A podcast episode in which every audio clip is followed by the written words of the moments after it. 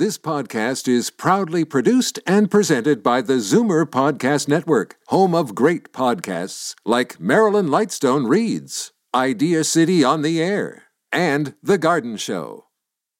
You're listening to an exclusive podcast of Fight Back on Zoomer Radio, heard weekdays from noon to one. You're listening to an exclusive podcast of Fight Back on Zoomer Radio, heard weekdays from noon to one. Fight Back with Libby Znaimer on Zoomer Radio. Well, we are back, and on Friday we saw a split verdict in the gas plant's trial. Dalton McGuinty's chief of staff, David Livingston, has been found guilty of destroying politically sensitive documents relating to the cancellation of the two plants. His deputy, Laura Miller, was also charged in the case but was found not guilty. The order to scrap the plants ahead of the 2011 election, by the way, ended up costing taxpayers 1.1 billion dollars. Now, this verdict comes just months before the province heads to the polls under McGuinty's successor, Premier Kathleen Wynne. So, will it have an impact on the outcome? What about your vote? Is there enough time between now and then for people to forget, or was it perhaps not decisive enough. I would like very much to hear your take.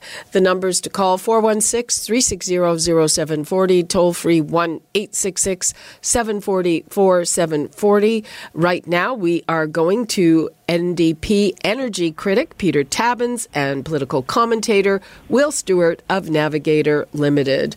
Welcome to you both. Thanks, Libby. How are you doing? Uh, I'm fine. Good. Okay, let's uh, let's start with Peter Tabuns. Fair enough. Okay. Go ahead. Well, Libby, I don't think that the decision will actually change a lot of people's minds.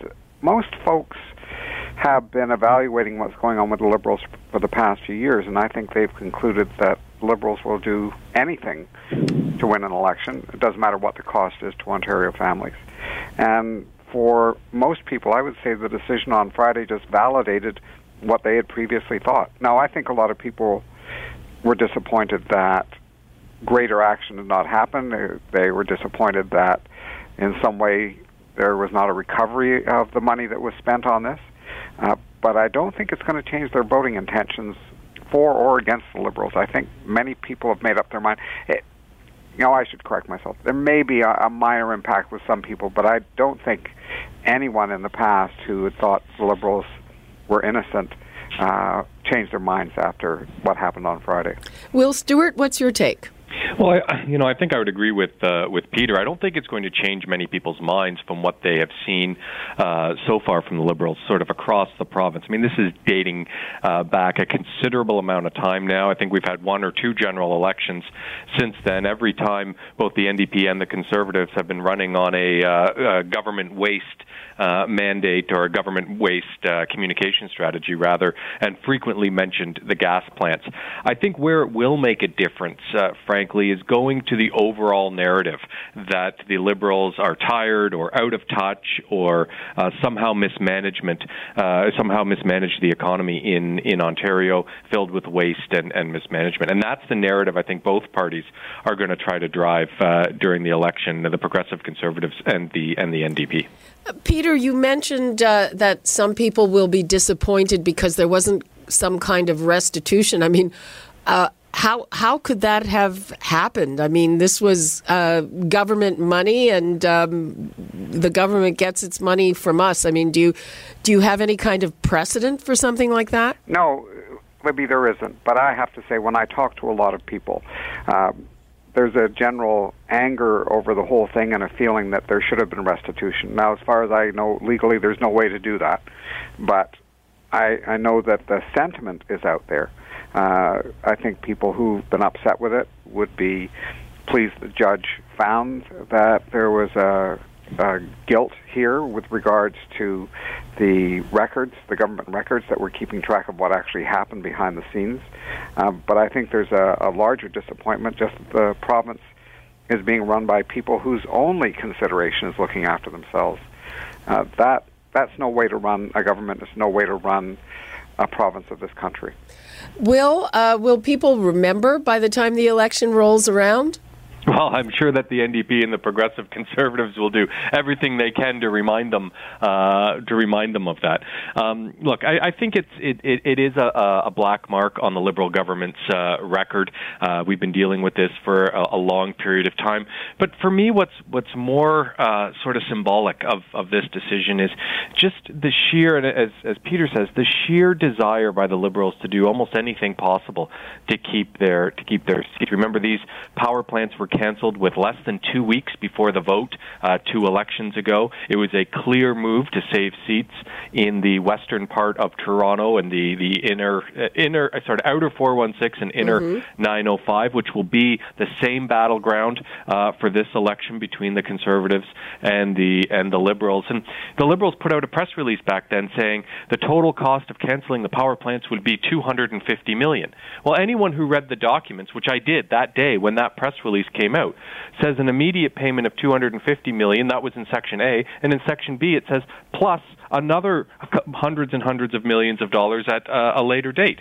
It was deliberately misleading, and I think just as canceling the power plants it was deliberately misleading just to save those seats. And that type of crass political maneuver, I think leaves a really bad taste in the voters' uh, mouths in Ontario. Yeah, but Kathleen Wynne got a she's got a majority since then. She was around that cabinet table, uh, well, and, yeah, once, she signed the document actually canceling them. She was one of the ministers at the time that signed the document to cancel them. Well, exactly, uh, which brings me to their strategy for this time around, and and that is to present themselves as some kind of change agents. Peter Tabuns, do you have a comment on that? Yeah, I have. I have real doubts that that will be effective. I mean, I, I have to say, going back to the last election, if Tim Hudak hadn't said he was going to fire 100,000 people, uh, there might have been a very different election. But that caused a great deal of, of fear and anxiety. It was one of the worst maneuvers I've ever seen in a provincial got, election. Got to agree with you there, yeah. boy. Um, but uh, but I have to say again, this all relates back to what we've seen with the Liberals. They are willing to do anything. The the sale of Hydro One. There was no need to sell Hydro One. Uh, it's a revenue maker for us. It gives us control of our energy future.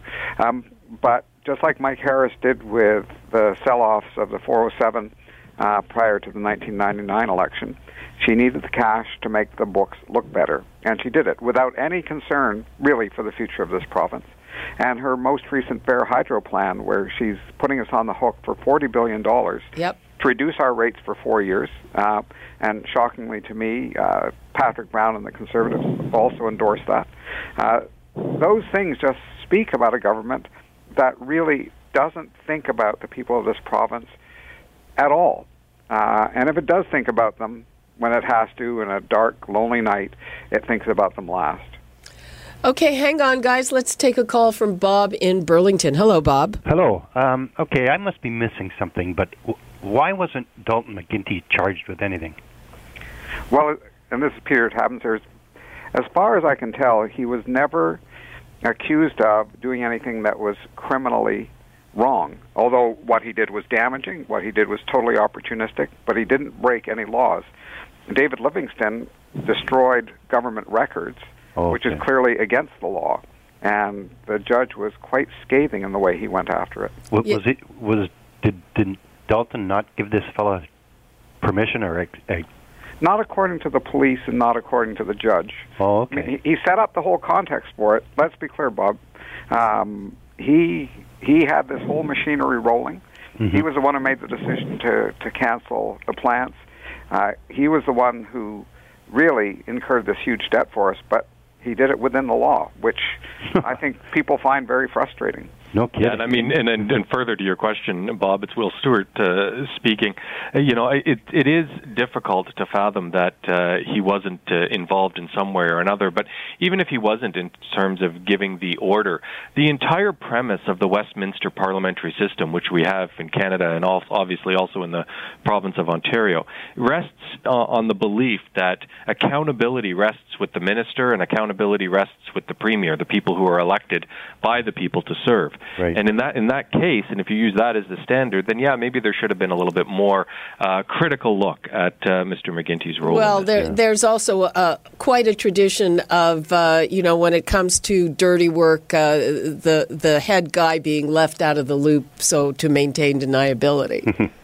yeah, fair point, Libby. Okay, thanks, Bob. Let's thank, thank you very much. Let's go to Dennis in Brampton. Hello, Dennis. Thanks for taking my call, Libby. You're welcome. So I have three points, and I'll be quick. Let me say up front that I was opposed to the cancellation of the gas plants, and I'm more than disappointed about the effort uh, to cover up what was done. That being said, I, I need to remind one of your guests that all three parties at the time of that election were campaigning on the basis of canceling the gas plant, all three. Uh, my second point is that the cost with respect to hydro, uh, regardless of what political party next wins the next election, uh, those bills will have to be paid. And I've commented on this before, but it's largely due to the refurbishment of the nuclear plants as opposed to the green energy, which everyone likes to pick on. And lastly, with respect to politicians doing whatever they, they can to be elected, is there is there a politician who live who doesn't do exactly that? They all do. So uh, there's some good points being made, but we need to uh, put some context around it. Thanks, okay. Thanks for that. Okay, Dennis, I'm going to let Peter take that one. Yeah, no, I appreciate that. Thanks. Um, first of all, with regard to the plants, I had told Dalton McGuinty in 2008 when this plant, I told him in the legislature uh, when the plant for Oakville was first proposed that it was a total mistake. It was a total mistake. And I actually worked with and met with people in Mississauga uh, when a final decision was being made on the Mississauga plant to go ahead. That again, this was a mistake. It was surplus to our needs. It was just going to drive up our hydro bills. The Liberals did not listen to my advice or the advice of many other thoughtful people that they shouldn't have gone ahead with the plant. So they drove the car into the ditch, effectively. Uh, and then, because they were starting to get all kinds of political heat, they compounded their initial problem by going ahead and canceling them on the most unfavorable terms possible. We didn't spend a lot of time during the 2011 election uh, talking about the cancellation of these plants, but we pointed out from day one that it was wrong to go ahead with them just completely wrong to go ahead with them. Uh, and I think that's the critical point that in this, the liberals pursue an energy strategy that makes a lot of people very wealthy, uh, a lot of private power companies, but really leaves us with huge bills at the end. Uh, and I'll agree with Dennis that green power is not what's driving up hydro bills in Ontario. I think it's privatization. I think it's the approach to power that makes it uh, something that's provided again to make people wealthy, not to make us a more prosperous province. Uh, Will, would you like to weigh in on that? Yeah, I was just, I mean, all three parties did campaign against it, except there was only one party that campaigned that signed the deal. Exactly. And as Peter points out, the NDP and the Progressive Conservatives said it was a bad idea uh, at the time. I mean, they had an RFP process, they awarded contracts to a couple of companies, but as soon as that land was identified, somebody at Queen's Park should have said, you know what, you're never going to be able to build power plants that are that close to residential facilities, uh, residential uh, places uh, of, of uh, where everyone lives. I mean, in Mississauga, I know condos sprung up around where the power plant was, but in Oakville, those communities have been there a long, long time. And uh, as soon as you look at a map, you realize how close they are to people's homes. It was doomed uh, from the beginning. I mean, I don't share Peter's view, not surprisingly, that yeah, not privatization is to uh, is to blame for all of this, but certainly poor decision making is to blame, and that decision making uh, rests solely with the Minister of Energy of the time and the Premier of, at the time. Okay, let's hear from Phil in Toronto. Hi, Phil. Hi. Um, I, I think one of the things too when they were getting out of those contracts, didn't they uh, just end up spending way more money than they had to? They could have gotten out of them a lot more cheaply. You're absolutely correct. There were a certain number of clauses in those agreements that allowed people to terminate it on a variety of different ways. They chose to pay more money than they had to as a way of making this issue go away. And that seems to be they, the way they run their hydro system. And just to correct the uh, last caller and Mr. Tobins there, Tabbins, Tabbins, um, Tabbins, uh, green energy uh, is what is costing us with hydro. It produces the maximum 4%, and it costs us 40% of our hydro bill. So um, that actually, is the problem. It costs about 12% of our hydro bills. And 40%. No. Uh, I, look, okay. I look at the figures from the Okay, we have very different takes on, on, on that, so um, let's, let's just uh, leave the difference of opinion. You. Uh, and uh, let's uh, try to fit in Stephen Brampton. Hello, Steve. Uh, hi, Libby. Um, on the subject of the trial last week, normally I would not agree with jail time for a white collar crime. but honestly, I am so weary of spin and deception from governments and trying to drill down to the truth in anything that I actually think a symbolic jail time for this gentleman would be appropriate. And the other thing I want to say is how do we ever get control of the purse strings of our country or our province? When I was a director at a large credit union, we were we could be held personally personally responsible, liable for conscious decisions that we made that impaired the assets of the credit union. And why can't we hold politicians personally responsible when they make dumb decisions. We all have to govern and run businesses through difficult times. Understand that. But there are decisions that are made that are really very self serving, and it's an affront to anyone with a brain in their head what goes on. Okay, well, that's a very good question, Steve. Thanks for that. Um, we are basically out of time, but just uh, from our two guests, very quickly, what do you think the chances are that he gets jail time? Uh, I think that'll be a decision uh, for the judge. I mean, I don't really, I'm not an expert in, in those areas, but I can certainly uh, empathize with the feeling of uh, of that last caller, as well as many Ontarians that are just so frustrated by the do anything, say anything attitude of the government to uh, keep uh, keep their seats against the will of uh, of the people, or, or certainly the issues of the day. And Peter, yeah, again, I think this is something a judge is going to have to decide, but I also understand the frustration. Uh, my hope is that in the next election, people realize that the Liberal Party is a party that is never going to be acting in their interests. It's just not in the cards. Okay. Uh, with that, we have to wrap things up. Uh, people, if you, couldn't get through, Free for All Fridays coming up, and uh, we are going to be talking about uh, the government and the way it spends money many times before the election. Uh, thank you very much to both Peter Tabuns and Will Stewart. And that is all the time we have for Fight Back for today. We now break for traffic and news. You're listening to an exclusive podcast of Fight Back on Zoomer Radio, heard weekdays from noon to one.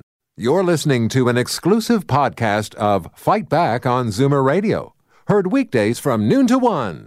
You're listening to an exclusive podcast of Fight Back on Zoomer Radio, heard weekdays from noon to one. This podcast is proudly produced and presented by the Zoomer Podcast Network, home of great podcasts like Marilyn Lightstone Reads, Idea City on the Air, and The Garden Show.